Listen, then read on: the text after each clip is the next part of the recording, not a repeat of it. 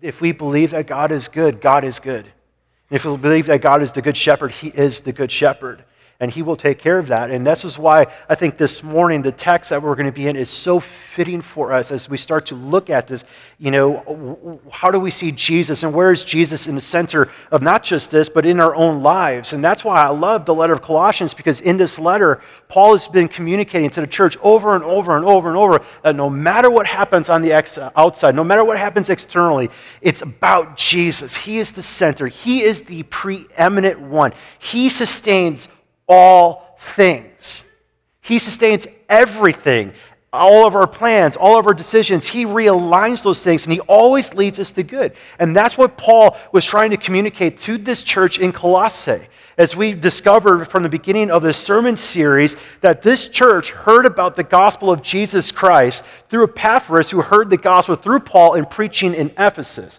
An early church, a young church, started to follow Jesus and they're loving Jesus. He's the center of everything. They understand that it was just Him. He's the one who made them alive. It had nothing to do with them, it was all Him. And the next thing you know, outside influence, outside voices start coming in and say, Listen, yeah, I'm glad you love Jesus and all that. I'm glad that you gave your life to him. But listen, are you circumcised? Do you eat certain foods? Do you follow certain rituals and religious observance days and celebrations and festivals? Do you have these crazy spiritual visions of angels and all these things? Because if you don't, you're missing out. And Paul's like, listen, don't let them intimidate you. Don't let them judge you or don't let them disqualify you from anything on the outside. It's simply Jesus. He's the one. He's all you need. In church, it is so good for us to hear that this morning. It's good for us to hear this every single day. And so, what we're going to discover this morning in Colossians chapter 3, verses 1 through 4, we're going to see Paul talk about a same message, but in a different angle. He's going to talk to them again about the centrality of Jesus and the importance of Jesus. But no longer is he like encouraging them and reminding them of their identity. Now he's going to say, listen, because you've been rattled, because there are things on the outside that are starting to make you shift, that might be taking your focus off of where Jesus is and who Jesus is, and you're getting distracted by external things, we need to hit the reset button. And that's what Paul is going to talk about this morning. So let's read this together in Colossians chapter 3, verses 1 through 4.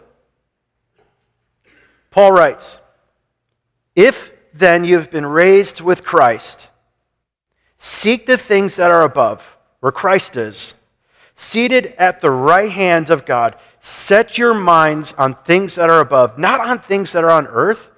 For you have died and your life is hidden with Christ in God. When Christ, who is your life, appears, then you will also appear with him in glory. Would you pray with me? Father, we, we do come. We come with our distractions. We come with the things that preoccupy us. We come with our pride. We come with our insecurities. We come mixed bag and all. We come with emotions that are maybe like just upheaved. Lord, I ask that this morning, wherever we are at, whatever is stirring in our hearts and our minds, Lord, I pray that there's a hard reset that would happen inside of us and that we would collectively as a church turn our eyes to Jesus, trusting Him, our good shepherd. And we pray this in Christ's name. Amen. Um, I have a love hate relationship with technology. Anyone? Like, I, I, love it. Like, I love all the gadgets, I love all the opportunities that technology has to offer, but I'm, I'm not technologically savvy. I'm actually really technologically dumb. You know, so it's like you would think just because of my age that I would figure it out, but I really have no clue. And there's two devices that basically rule our lives that give me the greatest trouble laptop and the iPhone or whatever smartphone you have. You know, so my problem is, is that like I, I just tend to, when I'm working on my laptop, I just kind of have like multiple files open. I got multiple things kind of downloading. I got my Spotify streaming. I got my Bible app running. I got all, all these things that are just open. And the next thing you know is like my computer starting to chug a little bit. It's like slowing down. And then that little like circle thing that kind of goes like this that lets you know it's loading. I don't even know what it's called, but it's like, you know, I'm, I'm, I'm dumb when it comes to this. Like it just sits there and it frustrates me. And so every now and then, like when the computer seems to freeze, I, I, do something that you're not supposed to do, but for some reason I'm convinced that it would work if I would just do this, and the computer would interpret that I'm frustrated and it would say, I'm sorry, let me speed up. And so I would do what you're not supposed to do and start hitting a bunch of buttons really hard. Anybody ever do that? Right? You're like, just dumb thing. And you're thinking, like, why do you do that? It's like, do you think that's actually going to work? Like, more often than not, when I do that, my computer freezes.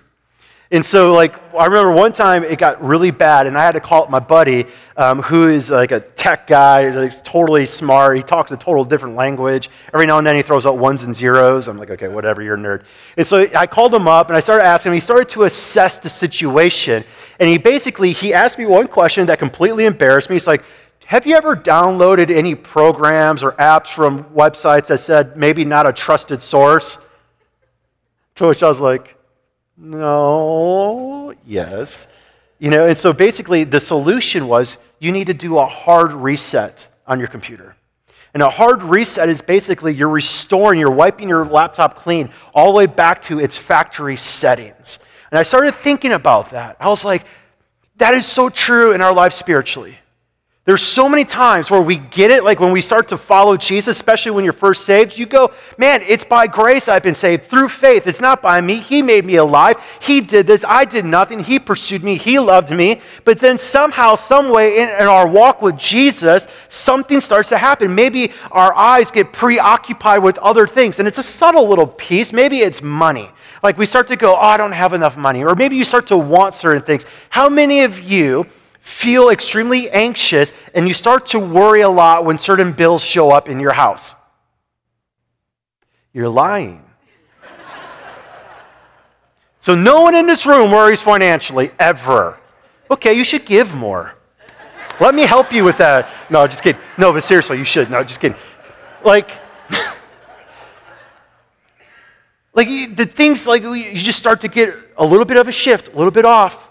And next thing you know, you're preoccupied with so many different things. And you start to look at your own spiritual life, and it's not working or it's not producing the fruit that you think it should be. But the reality is, there's so much clutter going on. Or maybe, just like uh, we talked about last week, that you slipped into the side of legalism right? You wanted to follow Jesus. You understood it was grace. It had nothing to do with you. But for some reason, over time, because we become sophisticated Christians, that we start to think it's based upon how much Bible I know, or how much scripture I study, or how many times I journal, or how long my quiet time is, or how many times I go to church, all these types of things. And we start to equate this as of like, if I read enough, God will love me. If I give enough, God will love me. How do I know if I've done enough good works, and this and that? And next thing you know, you go, this is not the life that I'm meant to be living. This is not what the Bible talks about.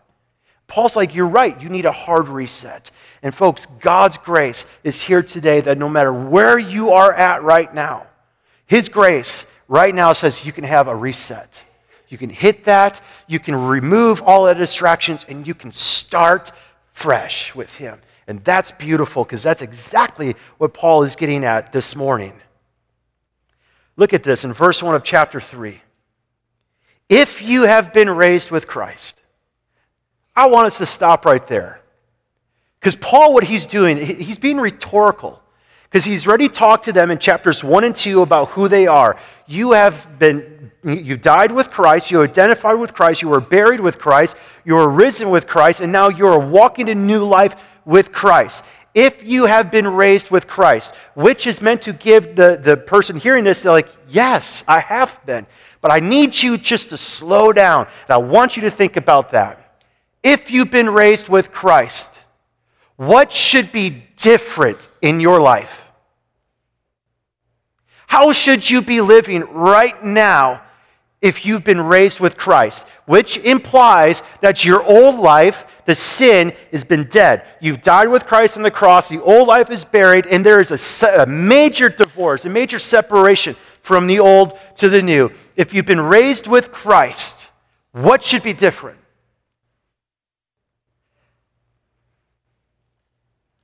That's a powerful thought.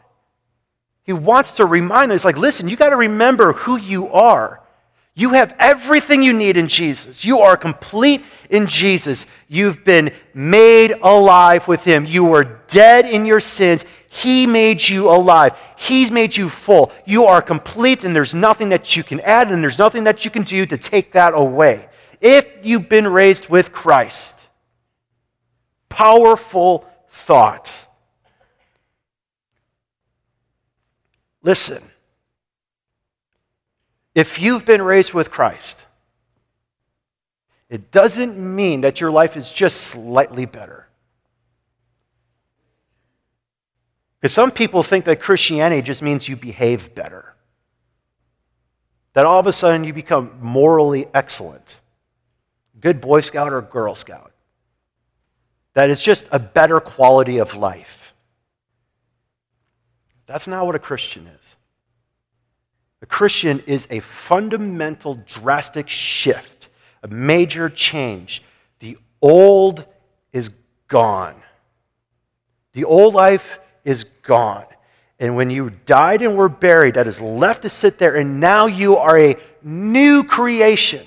Not just slightly better, not just by some degree, by some alteration. You are a new creation, completely new. You are transformed. You are made alive in Christ. You are dead to the old. The world has no control on you at all.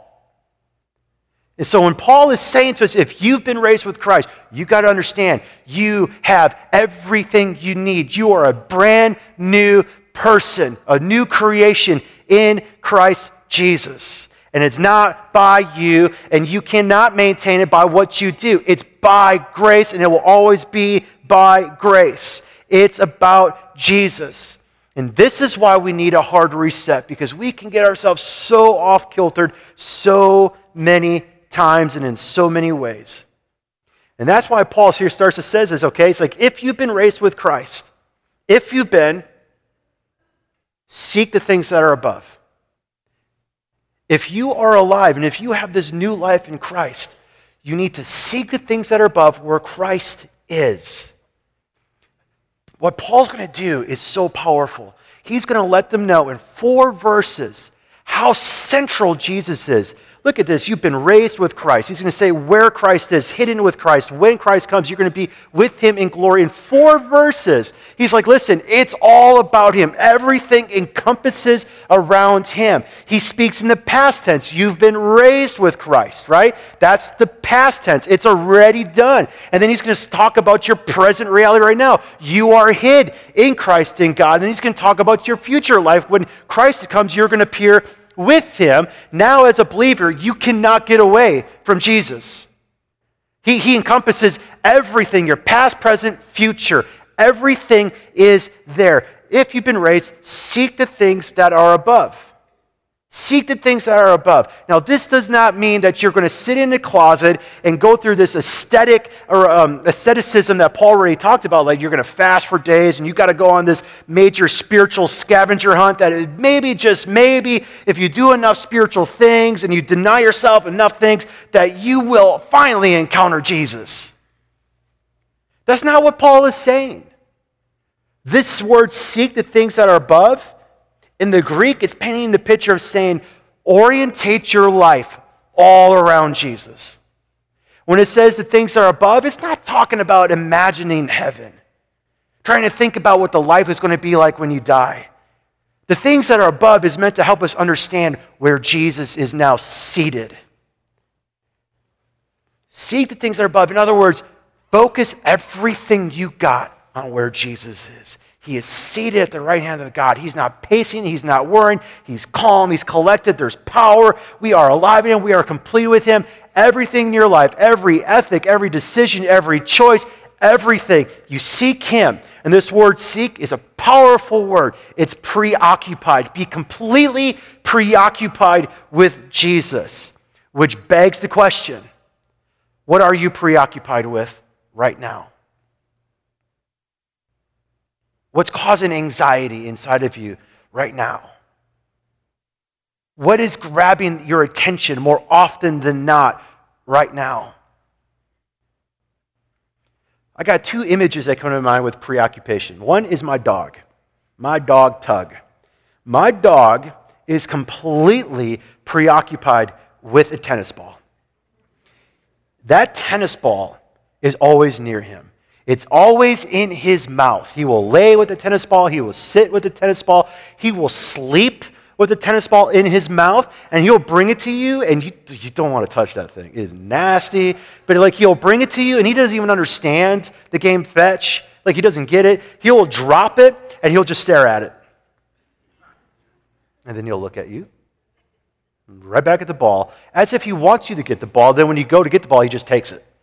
He's completely preoccupied. It has his, all of his attention, like everything about him is fixated on that tennis ball. Now, here's a bad example of being preoccupied.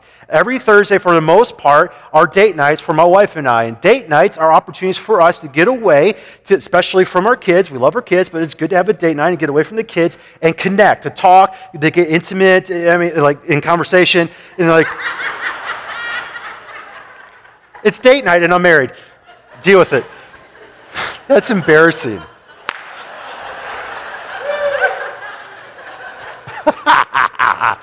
okay, anywho, focus, focus, focus. So one date night, we, it was, I got to choose kind of where to go, and I chose Buffalo Wild Wings. How many of you are familiar with Buffalo Wild Wings?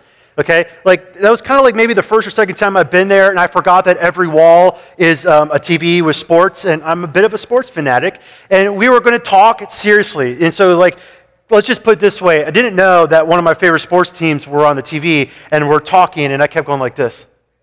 Mm-hmm. The next thing you know, um, trust me, there was a hard reset that happened, and I learned to be preoccupied right back on. Seek the things that are above. It's that phrase. It's like, listen, you got to remove all of the distractions, all the other things that distract you. And this is grace. Because Paul knew he's speaking to a church that was distracted. He was like, listen, we got to get you back in line. Do not change how you started. Focus on the things that are above. Everything about you should be oriented on Jesus because he's all you need. Be obsessed with him. This makes total sense. We were taught to pray this. When you pray, you pray, Father in heaven. Like you immediately are focused on Him. In Matthew 6, we're talking about like the life of a disciple, Jesus is saying, like, why do you worry about what you're going to eat? Why do you worry about, you know, what, the money? Why do you worry about what you're going to wear? He's like, listen, the world goes after these things, but you, you seek first the kingdom a kingdom implies there's a king, and we know who the king is. Amen? It's Jesus. And he says, You seek first the kingdom, and then what? All else will be added. In other words, all else will basically take care of itself. If then you've been raised with Christ, seek the things that are above, where Christ is. This preoccupation with Jesus does not mean that we're escaping this world. It doesn't mean that we're going to become bomb shelter Christians and just isolate ourselves. It doesn't mean that. It just means that as we're preoccupied with Jesus, we're going to be going, what would Jesus do in these situations? How would Jesus respond in this situation? How would Jesus give in this situation? How would Jesus serve in this situation? What would he be doing? It's getting concerned about what he's concerned about. We're here on earth not to be caught up in these spiritual experiences. We are here on earth folks on a mission to tell people about Jesus. And so, if we're going to seek the things above, guess what? We're the ambassadors. That means we're going to be taking things from there down to here and letting people know that there's a Savior who loves them. That's what we're called to do. But he continues, verse 2. Then he says, Set your minds on the things that are above, not on the things that are on earth. Again, this is a great reset. Simple question to ask What do you set your mind on? This word set is you fixate. It's like you determine the course. And where that, that setting is, that's where you're going to be heading towards. Is that image of navigation. And so when he says you set your mind on the things that are above, that means like that is my focal point. That's where I'm heading. Because here's what's true your life and the direction of your life will follow exactly where your mind is set. So look at your life. What is your life producing? Are you becoming more like Jesus? Are you experiencing the fruit of the Spirit, the joy and the freedom? Or is it the things of this world and the earth and the anxiety and the anxiousness and the pride? It may be trapped in sin and things like that. You've got to ask yourself these questions. What is my mind set on? If it's not set on the things above, you get the time, the grace to hit reset right now. I mean, this is what Paul, he hits on. He's like, listen, in Romans chapter 12, verse 2, he says, you got to renew your mind so you no longer conform to the ways of this world it's like you're all together different. Church, hear me. If you do not change what you are seeking, or if you do not change the direction of where your mind is set, you're going to default to the old life all the time. And the old life will always be determined by your pride or your insecurities. Period. Nothing else ever.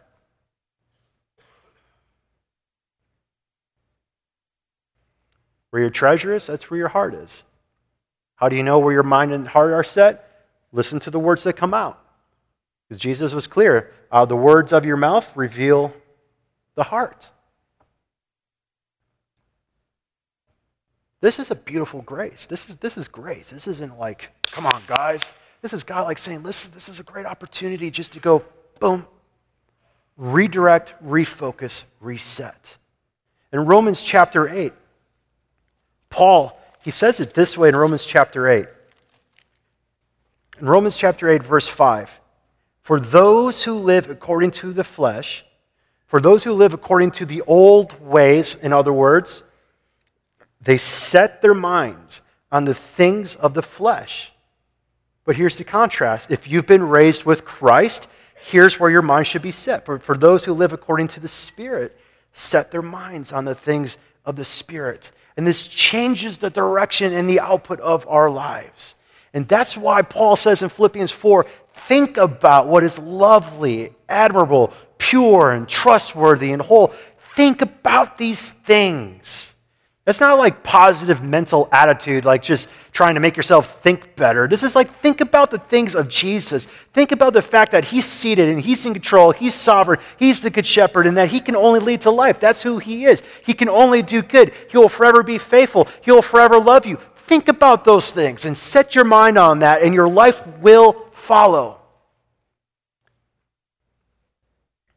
Set your mind that's a command that's for our good. In verse 3, he continues, he says, For you have died.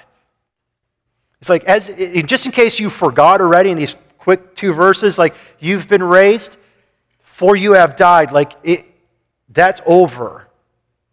Done. Buried. Gone.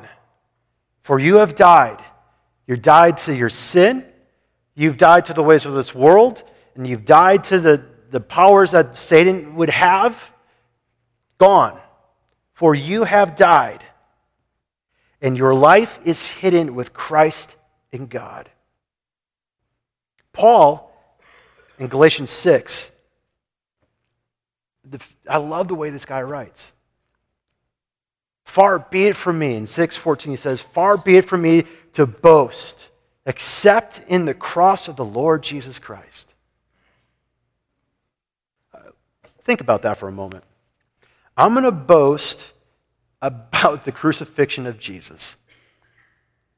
Like, that's a, a public, shameful act, crucifixion. He's like, I'm going to boast in that because I know the reality of what that has done for me. He says, because through that, the world, the world and all of its demands and all of its regulations and all of the things, it's been crucified to me, and I've been crucified to the world. In other words, I am now fully alive to love God. So, church, listen, what in your life do you need to put to death? You have the power and the ability and the freedom to put sin to death. That is your right. What are you keeping alive? What are you entertaining? What are you flirting with? for you have died, and your life is hidden with Christ. This, this picture of being hidden with Christ is, is one of the most beautiful pictures of our eternal security in Jesus. There is nothing that you can do to ever separate you from the love of God. If that doesn't excite you, my goodness, okay? Like, you got to think about that. Like, will sin, will death, will this or that, will powers or principalities, will uh, an economy that tanks? Like, what happens in the next presidential campaign? Let's not talk about that. Like, what would happen? Like, can we just, nothing will ever separate you ever from the love of God. Ever. A few weeks ago, I said something that I know rattled some cages. I'm going to say it again. If you were to stop reading your Bible altogether, listen, God's going to love you the same. You are eternally secure. In John 10, verse 28 29, it, Jesus painted this picture saying, It's like, I'm in the Father's hand. Like, you're in my hands and I'm not going to let you go. And, my, and the Father is like over me. Like, you are completely secure. And so, the way I envision this is, is, is just this picture of like a dad standing in front of his children saying, Oh, you, you want to get to them? You got to get through me. Like that's the picture I have because like I do that with my kids. Like if I feel like there's a threat around, I will like just get in front of my kids. Like you are hidden in Christ. That is your position right now.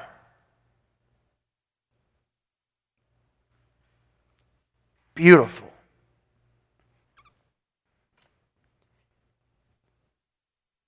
When Christ, verse 4, who is your life, appears, then you will also appear with him in glory. When Christ, who is your life, appears, then you will also appear with him in glory. When he comes, you're going to be right there with him. And all that you are will be revealed at that moment and you will be with them forever. But what I want to focus on is this line, this little phrase, who is your life? Who is your life? Listen, if you are a believer, your life is not your own. He's redeemed you, He's bought you with His blood. And the best life that we could ever have is living for him. Paul says in Philippians 1:21, "For me to live is Christ." My life right now, everything about me, because my past, my present, and my future is all wrapped up in Him. I am hidden in Him. Like I have died with Him. I was buried with Him. I'm gonna, I rose again with Him, and now I'm walking a new life with Him. And when He comes, I'm going to be with Him, with Him, for Him, by Him. He's my life. Everything in my life is Him. If you want to boast in this life, you're not going to boast about what you have achieved. You're not going to boast about your riches. You're not going to boast in your portfolio. You're not going to boast by the fact that when you're in high school, you were a great football player. Like, you're not going to boast about any of those things. The Bible says if you're going to boast, boast about this that you know God. Boast in the cross. Your life is His. So, here's a really painfully obvious point. I wrote this, and when I wrote it down, I thought it was really clever. But then when I kept reading it, I'm like, that is so painfully obvious. So here it is. Humor me. Just go, wow, Brandon, you're smart. Okay? Make me feel better.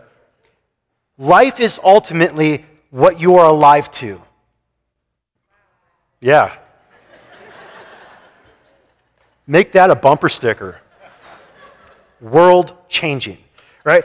But like think about this, okay? Life is ultimately what you're alive to. In other words, like what what like gets your heart beating, like what wakes you up, for lack of better words. I never understood before I had kids, I never understood why parents spelt words. I never understood it until I had kids. And, and, and part of it was so true story. I'm not good with spelling. I can't spell words. And, and so when my wife would try to spell a word, it took me a while. I'd be like, uh. So like I remember like a few times we'd be in the van. This was before our kids were smart enough to be able to understand a spelling. Uh, some of us 38 years later still can't. But no, it's like we'll be talking about what we're going to do and the plans and all this kind of stuff. And like, for instance, there'll be a moment where maybe my wife will spell a word to me and she'll be like, okay, maybe after we do this, we, we can go get I-C-E-C-R-E-A-M-A-M-Y-S. I'm like, I see ice cream. You know, it's just like, it's like, you know, and the kids, like all of a sudden out of nowhere, they go, ice cream. It's like that little thing made them alive all of a sudden. Like you could talk about eating vegetables and they're still dead to the world. You talk about ice cream, it's like, boom. This is the thought. It's like what you are alive to, may, like what you like what you live for makes you alive. It's that idea. It's like, okay, if Christ is your life, folks, when you get the opportunity to talk about Jesus, it should make you alive. Like you should be excited and passionate about it. Like when you go, I get to go to church. I know I've been begging to church for a while, but I'm telling you, when you get to church, you should be able to go, I get to get to church and I get to talk about Jesus and sing about Jesus and I can't wait. But so many of us get to church and just because our culture does this, we don't know any better. We just stand there like,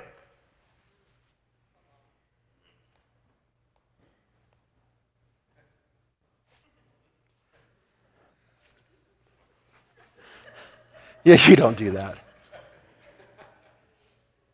And, and, then you start thinking about this, right? Like, I'm guilty of this, but I'm not like trying to condemn us. I'm just trying to help us think these things through. Like, you go to, like, I remember going to my first UT football game.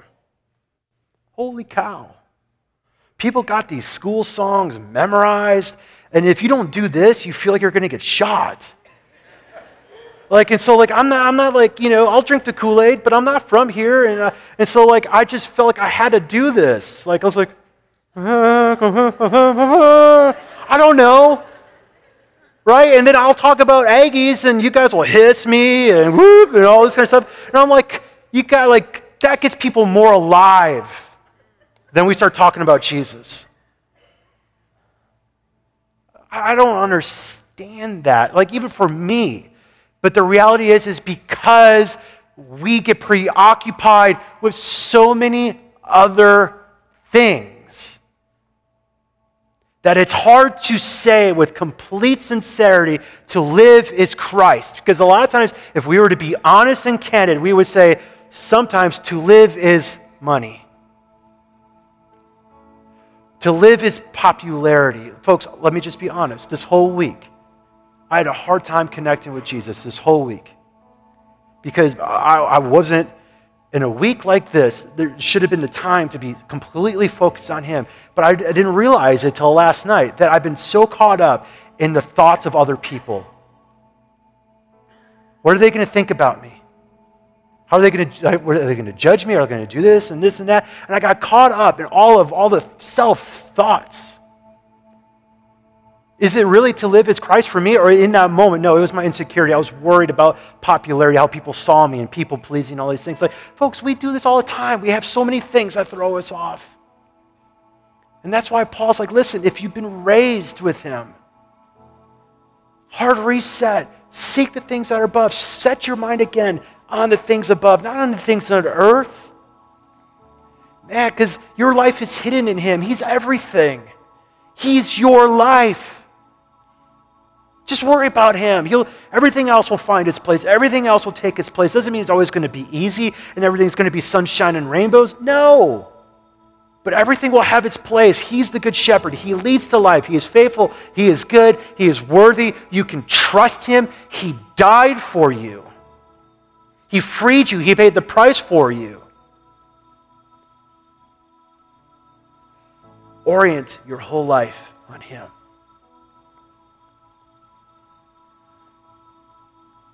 So just think about this for a moment. If you were to fill in this blank today, for me to live is, what would be there? And I'm not doing this to guilt you. I'm not doing this to shame you. I want you to do that so you can be honest with yourself and repent and move on and do the hard reset. What is it for you? What has your affections? What has your desires? What has your imagination? What has your concerns and your worries? What is it?